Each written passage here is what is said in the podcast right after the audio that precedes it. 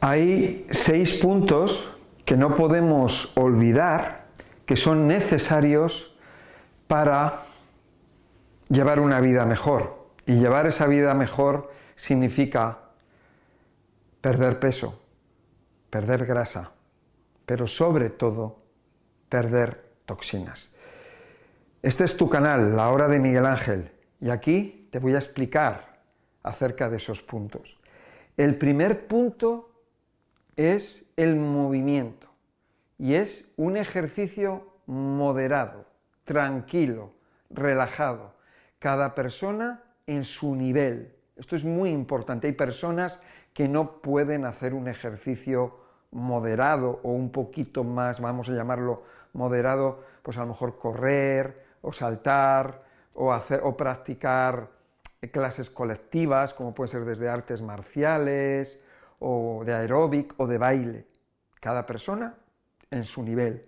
El movimiento, el ejercicio moderado, no ejercicio fuerte y estresante. Cada persona en su nivel. Por ejemplo, hay personas que practican estiramientos o pilates, ejercicios de relajación, yoga. Todo eso está muy bien, todo eso está fenomenal para hacerlo.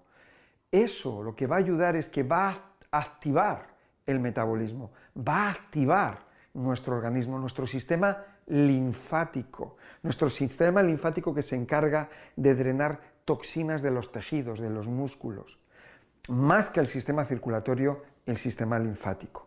Una persona cuando hace ejercicio, aunque sea moderado, una de las cosas que va a conseguir es oxigenar. Va a oxigenar las células de nuestro cuerpo y estas es lo que necesitan, necesitan activarse, necesitan esa energía fundamental que es la del aire. Si nosotros no respiramos, no hacemos respiraciones, pues entonces eh, nuestras células van a estar más asfixiadas. Hay una cosa que se llama la hiperventilación y es el hacer inspiraciones y expiraciones seguidas. Eso es lo que se hace en el ejercicio. También lo podemos hacer sentados.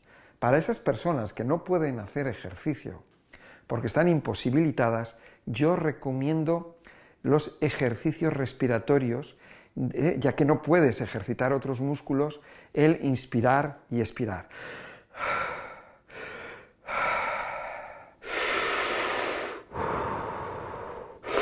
Eso es hiperventilar, eso quiere decir oxigenar ante la falta de ejercicio, la hiperventilación.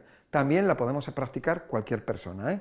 Los que hacemos ejercicio también podemos practicar la hiperventilación, que es algo espectacular. Bueno, en segundo lugar, el descanso. Descansar suficiente. Dormir profundamente. Hay personas que por su trabajo no duermen o, o descansan mal es necesario conseguir descansar sea como sea.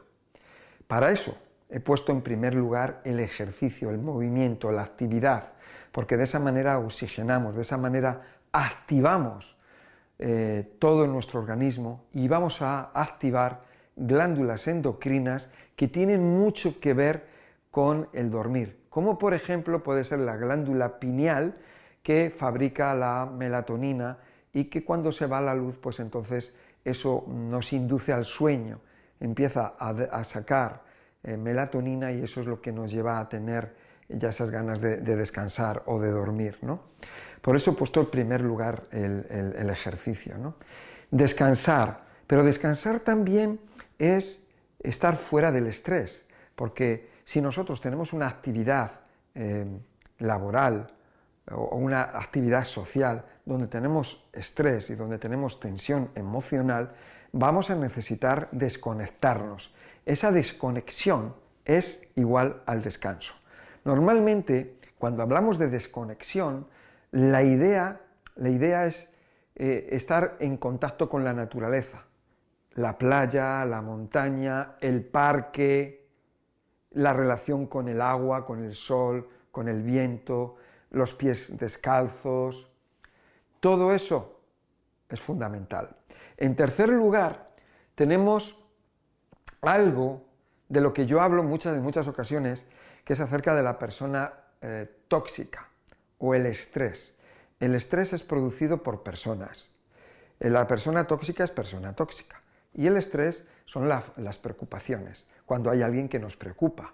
Puede ser porque nos preocupa, porque a lo mejor tenemos a un familiar que está enfermo, oye, y nos preocupa. Y entonces eso nos está causando tensión emocional. Puede ser que tenemos un hijo eh, que hace mal las cosas o con el que tenemos problemas. Nos está causando tensión emocional. O tenemos a una persona tóxica que nos está machacando, que nos está aplastando, invalidando, menospreciando. Eso nos causa tensión emocional. Vamos a evitar a este tipo de personas o por lo menos reconocerlas, reconocer la situación para que nos afecte menos. Obviamente, si tenemos un familiar que está enfermo y estamos preocupados, bueno, pues vamos a ver que esa situación nos está preocupando y que nos está haciendo daño para de esa manera llevarlo mejor y que nos afecte menos. Si tenemos un hijo que, nos preocupa porque está haciendo cosas que está mal o está haciendo cosas que, me están dañando, pues tendré que hablar con mi hijo, tendré que hacer algo para solucionar esa situación. Y si tengo una persona que es una persona tóxica, que me está invalidando, menospreciando y maltratando, lo que tendré que hacer es quitarla de mi vida. O por lo menos reconocer que esa persona es así y mm, para que me afecte menos. Bien, eh, tenemos por otro lado el tema de la alimentación. La alimentación es la clave. Una buena alimentación es fundamental y aquí hablamos no solamente de los alimentos correctos, sino de la combinación de los alimentos, el orden de los alimentos. Eh, ya hablo en muchos vídeos acerca de ellos. Eso es una de las cosas que es eh, fundamental y básica. Alimentos adecuados, mezclas adecuadas, combinación adecuada y todo eso nos lleva a qué? Al ayuno intermitente. Cuando una persona se está alimentando ya mejor, pues lo que va a hacer es em, em, poner las comidas ordenadas en el día, de tal manera que a lo mejor hace tres comidas al día o puede que haga dos comidas o haga una comida el día de mañana.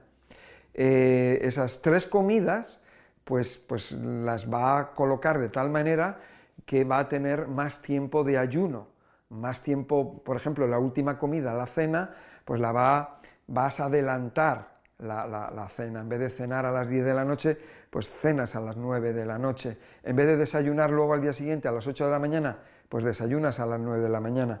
Has ganado ya dos horas, dos horas de ayuno, dos horas en el que el cuerpo desintoxica. Recuerda que tu cuerpo tu cuerpo eh, no se desintoxica así como así, se desintoxica en el descanso, se desintoxica en el periodo de ayuno, no hay otra manera.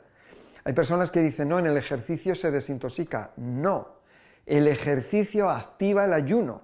Tú cuando estás haciendo ejercicio no estás haciendo ayuno, tú no te estás desintoxicando. Cuando haces ejercicio estás activando tu cuerpo y cuando paras el ejercicio es cuando tu cuerpo empieza a desintoxicar. Pero claro, si luego comes, cortas el ayuno. Y por último, en sexto lugar, tendríamos las limpiezas intestinales y limpiezas hepáticas.